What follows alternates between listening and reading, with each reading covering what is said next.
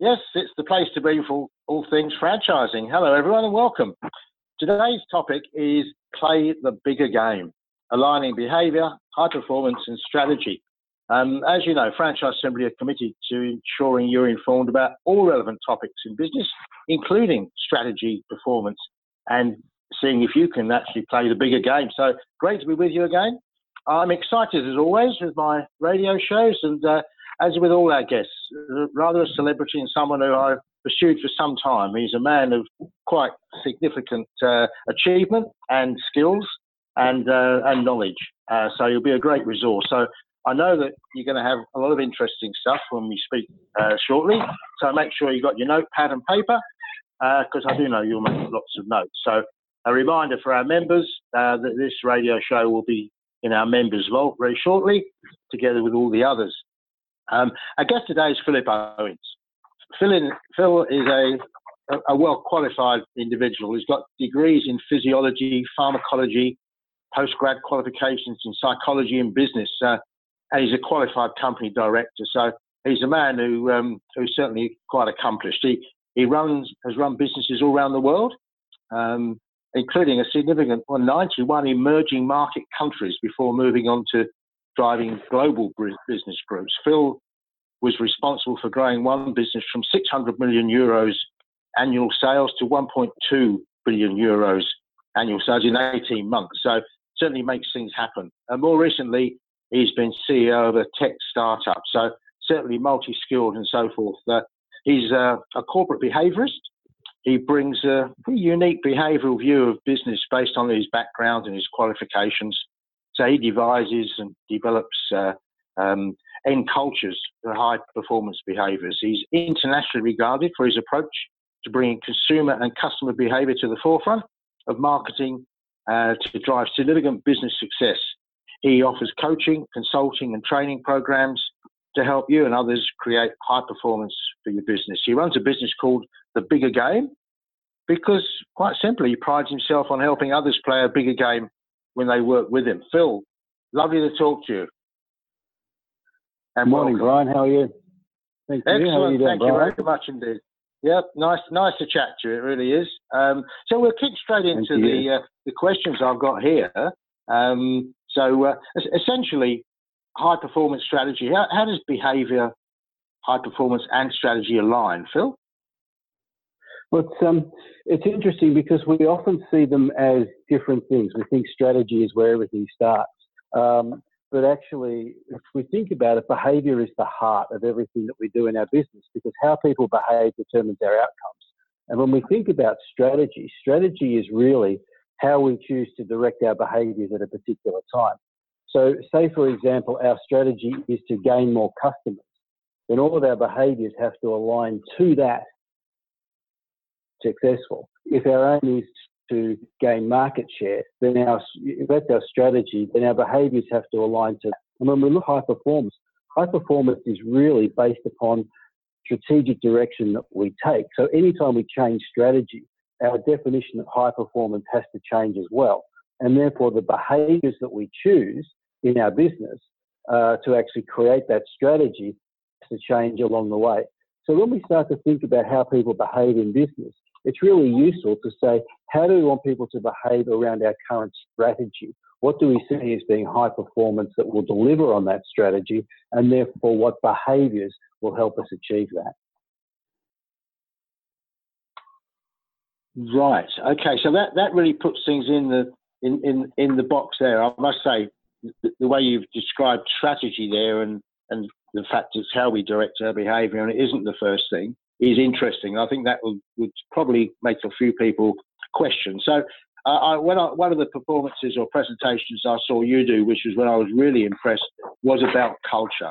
Um, I think you have a wonderful grasp of that, and the way that you described that was really quite unique. So how do you describe culture from a behavioural perspective?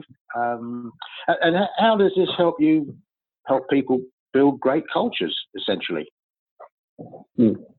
So obviously my view on culture is going to be very behavioural in, uh, in description, because for me, culture is really the set of agreed, unconsciously agreed behaviours that occurs in a group of people. So, and it will change depending upon which group of people that you're in. So the, the way that you behave at the football club will be very different to how you behave at work, or perhaps how you behave in your church or faith group. Because what will have happened is there will be, within any group, uh, there's a, a series of behaviours which are seen as being off limits, so those things which are not up to standard, and there are those behaviours which are valued by the group. And so the culture of your organisation is really the behaviours between the, the standards you set at the bedrock base of your of your organisation and uh, those things that you value. All the behaviours in between are the description of your culture. So what we do when we think about culture in a business is we think it's this big, horrible, complex thing. But actually, it's really about setting the boundaries by defining what do we value as a group, and also what do we see as, as being uh, below standard. Because when we keep, when we set a standard and we keep behaviours above that, and we encourage people to operate towards what we value, then we actually create within that the culture, the space within it. And the way that I like to look at it is it's how people behave when the boss isn't there. So you take away enforced leadership, you know, enforced oversight, and the way that people react in a group or behave in a group is really a definition of the culture as it lives in your organisation.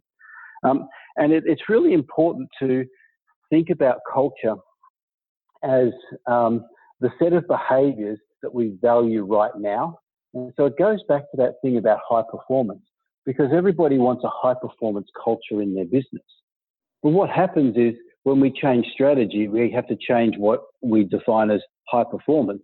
We therefore have to change what we set as our culture in our business, because culture should not be organisational. It should be strategic. It should relate to the strategy that we're playing at the moment rather than the organisation, because if you then change strategy, but your organisation keeps the culture, the behaviours that it has, it's going to be stuck and will not be able to achieve the strategy that you set. That makes that makes a lot of sense. Um, I, I, someone that I've uh, spoken to in the past and I find very interesting has a has a view on this. I don't know if you know of Peter Simpson, Unwritten Ground Rules, or U G Rs. This sort of, yep. how, how does that, that works into your area? How much do you see yours as being written and defined, and how much of it is really just an understanding? Yep. So uh, the unwritten rules are the way most people manage culture. Um, the, the trick is the, the more that we are aware of it, the more that we can shape it. So when we think about it as being as behaviours, we have behaviours that we value and behaviours that aren't good enough. And what's in between is our culture. So w- when we actually allow our culture to be built on U G Rs, unwritten ground rules, you know, when they're not written, when we just believe that everybody knows what they are, then actually it's really difficult for us to call out bad behaviour yeah. because it's unwritten. But when it's actually, yeah. when we spend time to actually define what are our standards, what are, what is not acceptable for us as a group, then when we see it, everybody has the capacity to call it out, because everybody's responsible for the culture. That makes absolute sense. The analogy I draw there very quickly is the traditional business agreement, which is a handshake or a one-pager, compared with a clearly defined agreement, which lies out, you know, clearly defines all the parameters and so forth for the things that may occur that in a normal course of events you have different thoughts about. So I suppose what you're saying there, if they're unwritten, it's like Chinese whispers. It's sort of people interpret it differently according to their own their own their own their own thoughts or choice, I suppose.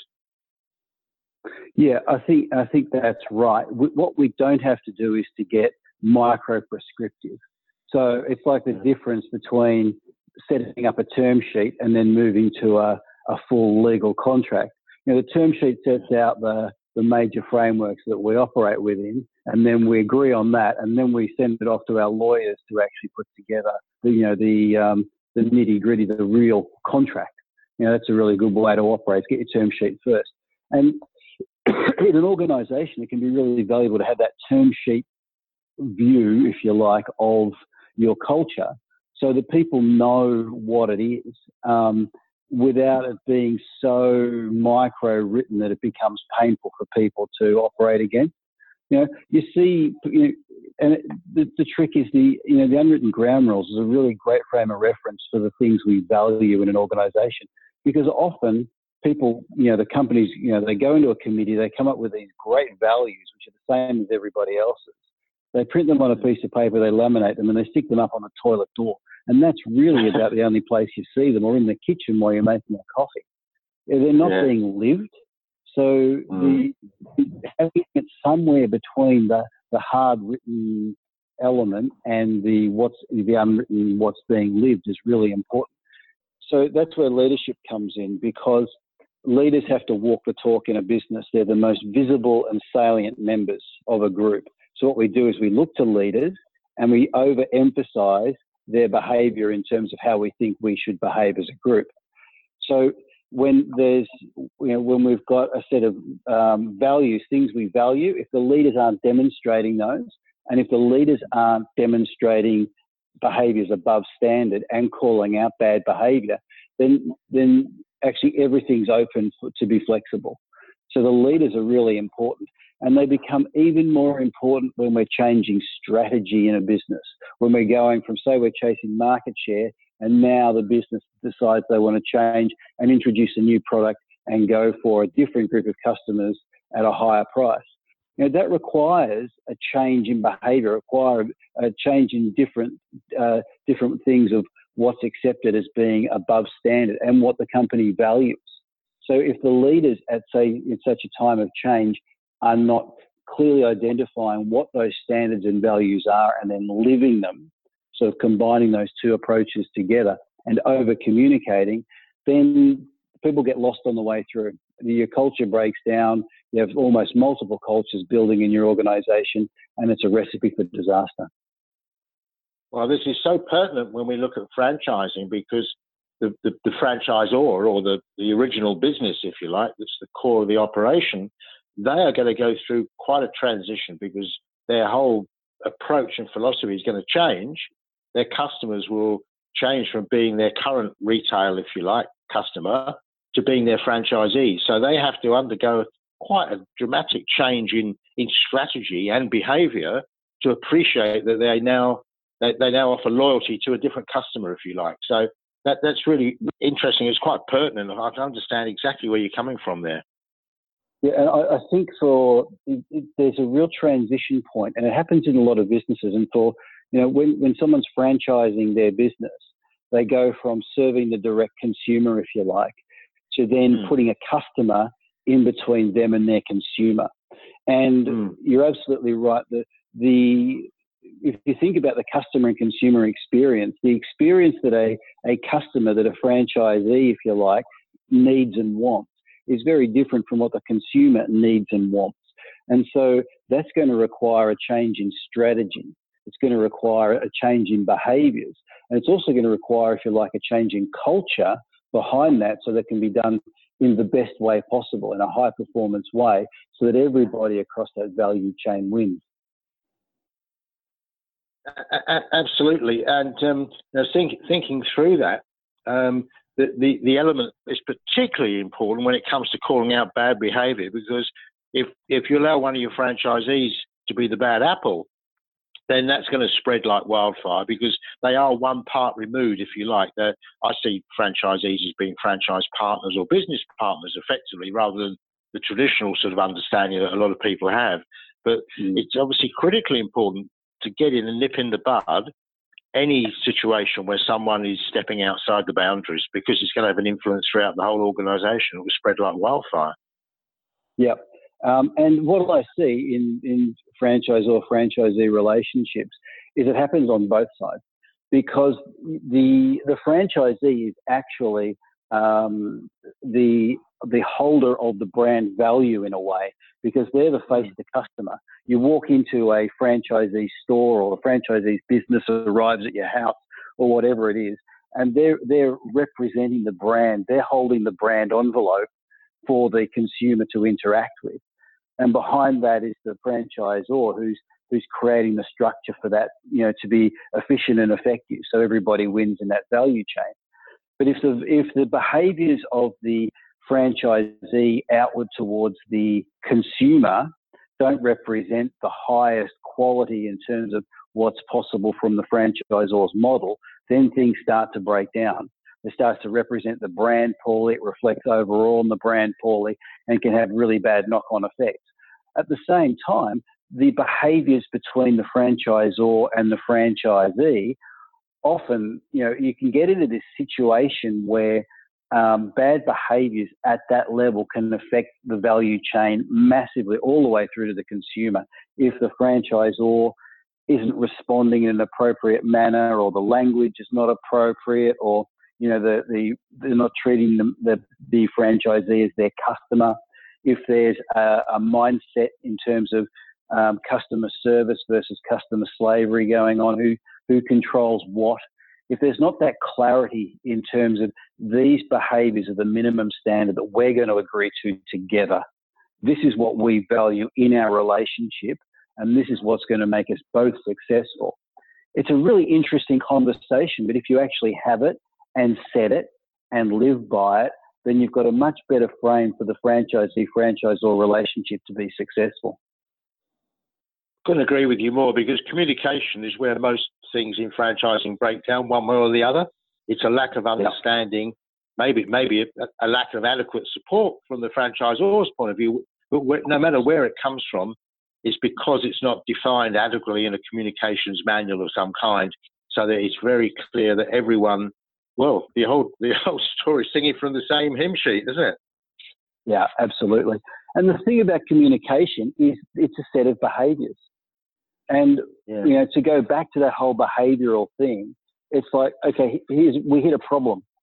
Now, how do I behave when I hit a problem? Do I, you know, try and solve it myself? Do I, is the first thing I do run for help? Is it, how do I make a really good decision on what I do at that point? Because some things I should be able to solve myself, other things I should be taking straight to the franchisor.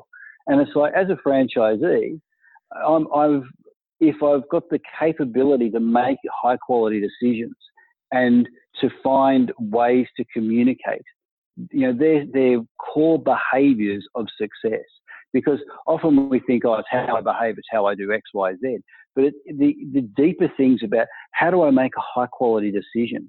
How do I actually do that? That's a really important, you know, behaviour set. You know, how do I how do I communicate? How do I overcome? How do I help somebody understand my position so that we can we can advance a position? How do I negotiate? How do I? You know, there's a whole series of really core human basic behaviours that we don't teach anywhere. We just assume that people have, and yet these are the things that when people get right, can make a massive difference in terms of their, their efficacy and their efficiency in terms of running a business like a, like a franchise.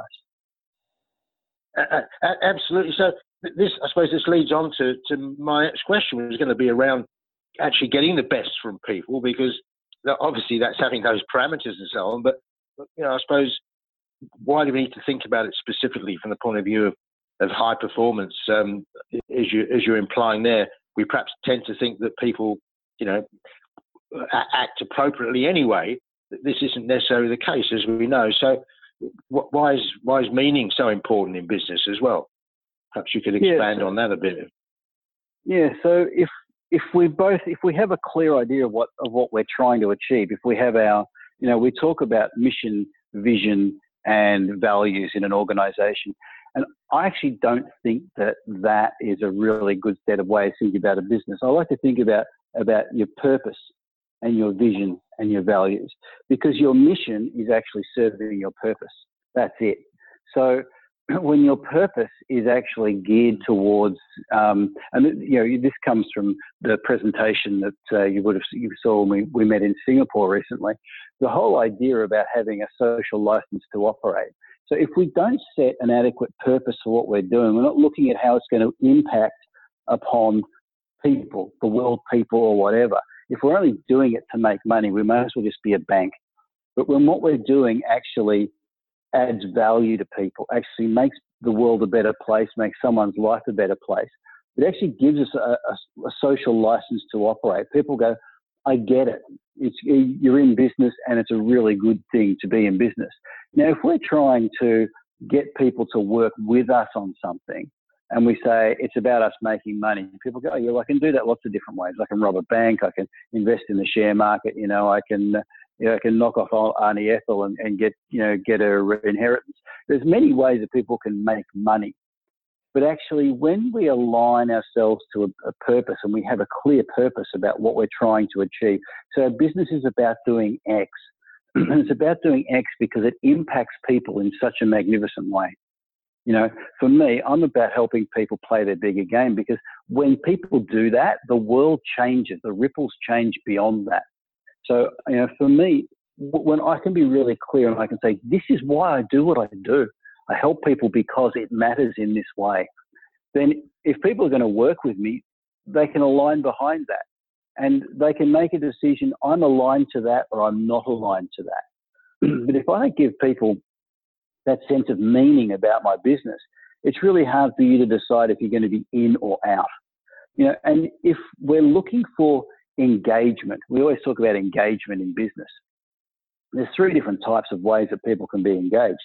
If I'm highly engaged and I'm actively engaged with the meaning of the business, I'm doing everything I can to help that meaning be lived. And you, you, high engaged, highly engaged employees are awesome because, you know, they just, they drive the business forward. They're always looking for ways to serve the meaning of the business.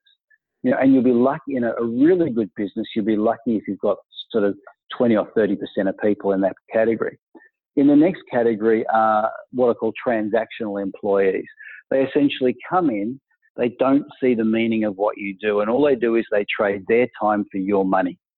So they come in, they work, they take you, and they want to use, they want to offer the minimum they can in terms of their time and effort and take the maximum money that they can.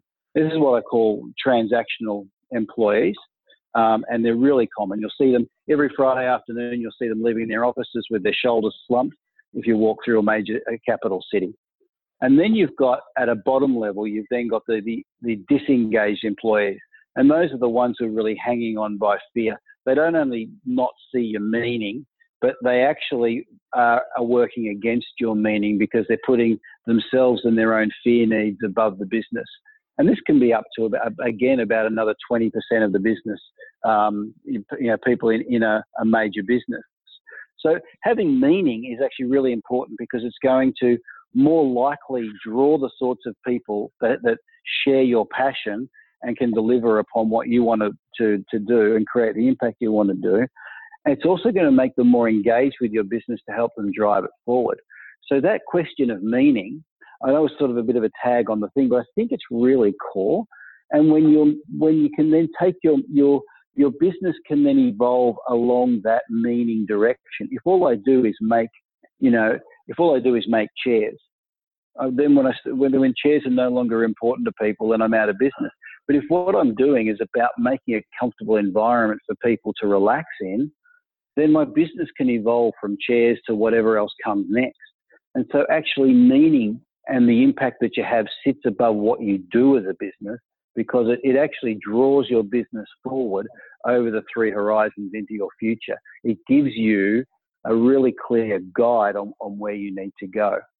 And then shifting back to, you know, about people and why shouldn't they deliver high performance? Well, the first thing is when people are engaged, that's great. That gets them, you know, we've, we've got them engaged. We've got them wanting to deliver against that meaning. But the truth is we often ask, you know, people um, to do stuff that they just can't do. Because from a behavioural point of view, if you think about it, consider an example. Say, Brian, you've asked me today to, you want to see juggling. That's the behavioural outcome that you want to see.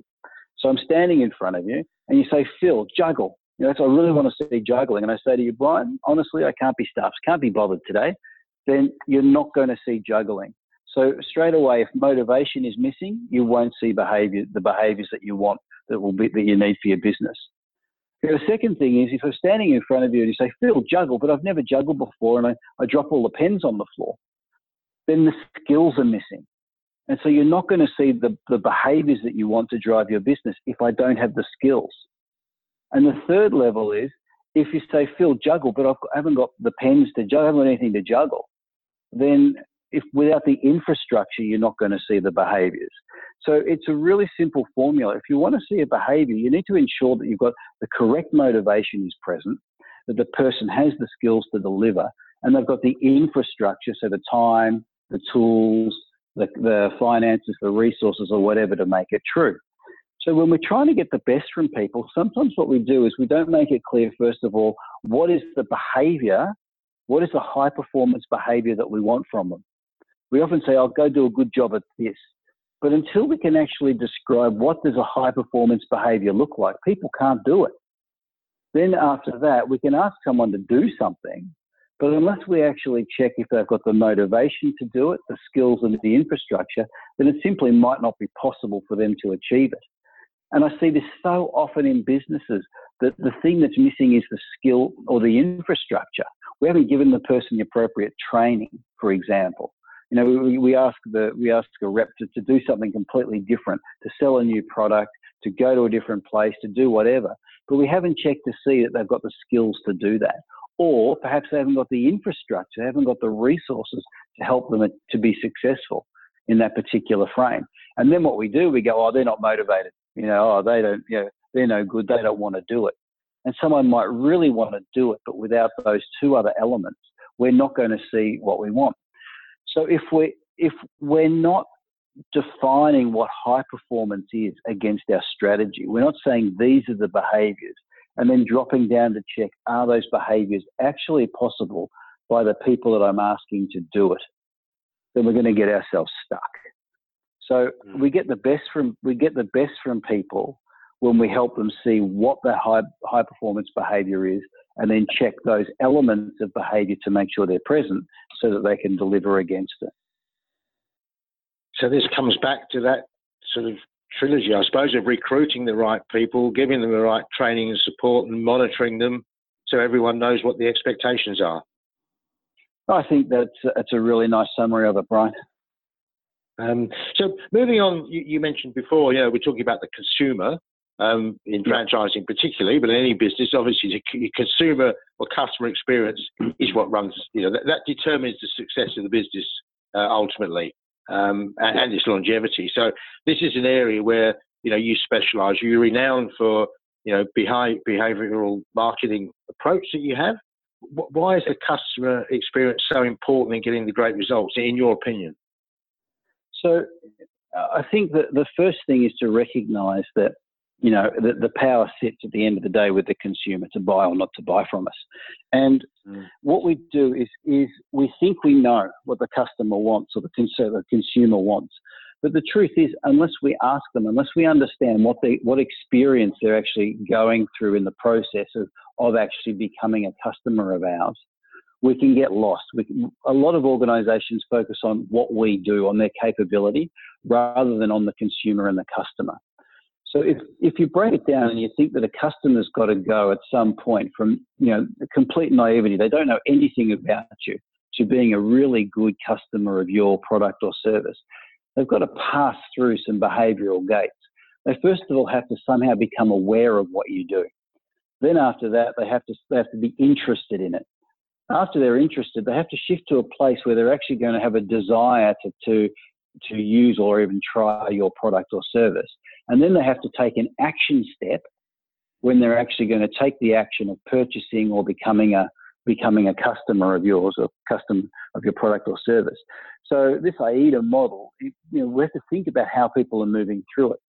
Now, at every step in that process, the consumer is looking for a certain experience. They're looking for, um, they're making a choice between behaving one way and behaving another, between gaining one experience and not gaining another. Now, as an organisation, if we're not paying attention to the customer experience, a number of things happen. The first is the, the is disruption, you know, one of the buzzwords in business at the moment. And if you think about it, we take the Uber example, which everybody loves. You know, if taxis had have understood the consumer experience and they had have shifted with the consumer experience rather than just remain static where they were, people would not have taken the risk of hopping into ride-sharing vehicles with unregistered ve- people who could have been serial killers. You know, if the taxi experience was half as good as it needed to be, people would not have taken the risk of, go- of changing a behaviour to get a to get an experience which somehow matched what they were after. And all, all Uber did was add technology to ride sharing that was already occurring. So when we look at it through that lens, the the taxi industry failed dramatically because instead of paying attention to the changing customer experience, the customers wanted clean, they wanted um, appropriately priced, they wanted taxis to be on time, they wanted an easy way to order them. They, you know, they wanted them to be safe. They wanted them to know where they're going. You know, they wanted them to be well monitored and controlled, and they weren't getting that. So because they didn't shift to that, you know, because the customer experience had changed from, okay, you get in a taxi and that's the only option you've got. Okay, there were more options. People wanted something different, so they got they got um, uh, disrupted. So then the taxi drivers are sitting there and saying, well, how come my licenses aren't worth anything now? How come, you know, people are preferring to take Uber? It's because they allowed them, they allowed themselves to get disrupted because they failed to pay attention to the way the consumer experience changed. And we're seeing it in shops now with tap and go. You know, you know, customers, how many customers are walking in cashless? So if your business, if you said, no, no, we only take cash, and you weren't offering F P O S or Visa, MasterCard services with tap and go, you think that you're no longer matching the consumer experience. The likelihood is you're going to get disrupted. So understanding the consumer experience is really critical, because if the consumer isn't getting the experience they want, they will go somewhere else to get it. So when you think about, you know, when your franchise, when people listening think about their business and they think about the consumer experience, how does the consumer experience every aspect of their business, all of the different touch points? You know, it might be vans on the street, it might be uh, signage out the front, it might be a report in the financial press about the, the franchisor, it might be the young lady that served them the first time, it might be the young man who serves them the second time. You know, each of these touch points is going to shape the consumer experience. So if we're not paying attention to what is the consumer experience as they flow from being a naive, you know, potential customer, if you like, all the way through to being a loyal lover of our product or service, we're not paying attention to each of those steps, we could be setting up traps where they get stuck, where they're not going to move ahead because we haven't thought about how to actually assist them gain the experience that they want. And to take it to another level, if we think, if we describe marketing as only being changing a specific behavior in a specific consumer or customer for a specific reason, then marketing is about changing behavior. And if you think about where we want to operate, you know, when, when we're marketing to people, if we market at the top of the process, and what we're trying to do is draw more people in, you know, draw more people into the funnel. Well, we could be acting all the way down the other end, which is to stop, you know, customers who walk into our store leave without purchasing something, you know, like plugging the holes in the bucket. Our growth strategy will determine our marketing, because when we decide that that's the behavior we want to change in a customer, the, the, the, the customer's behavior is to walk into the store, look around and just walk out. If we want to change their behavior, we want them to walk into the store, we want to introduce them to something that they're interested in, get them desiring to buy it, make them an offer so they buy it. We're actually changing a series of behaviours in the customer to change their experience. So when we think about behavioural marketing, it's really about understanding what specific behaviour am I trying to change? Where am I not, where are my customers not following that path of awareness, interest, desire, and action? And how do I actually focus my marketing in such a way that it's cost effective to change a behaviour to drive the outcome that I want?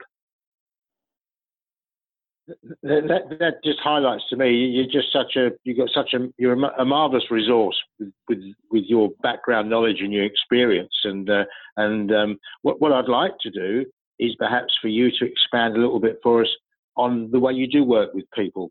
So if I was interested in um, perhaps accessing, you know, some of your some some of your skills and some of your consulting, Uh, how how is what's the process for that? What, what should I expect?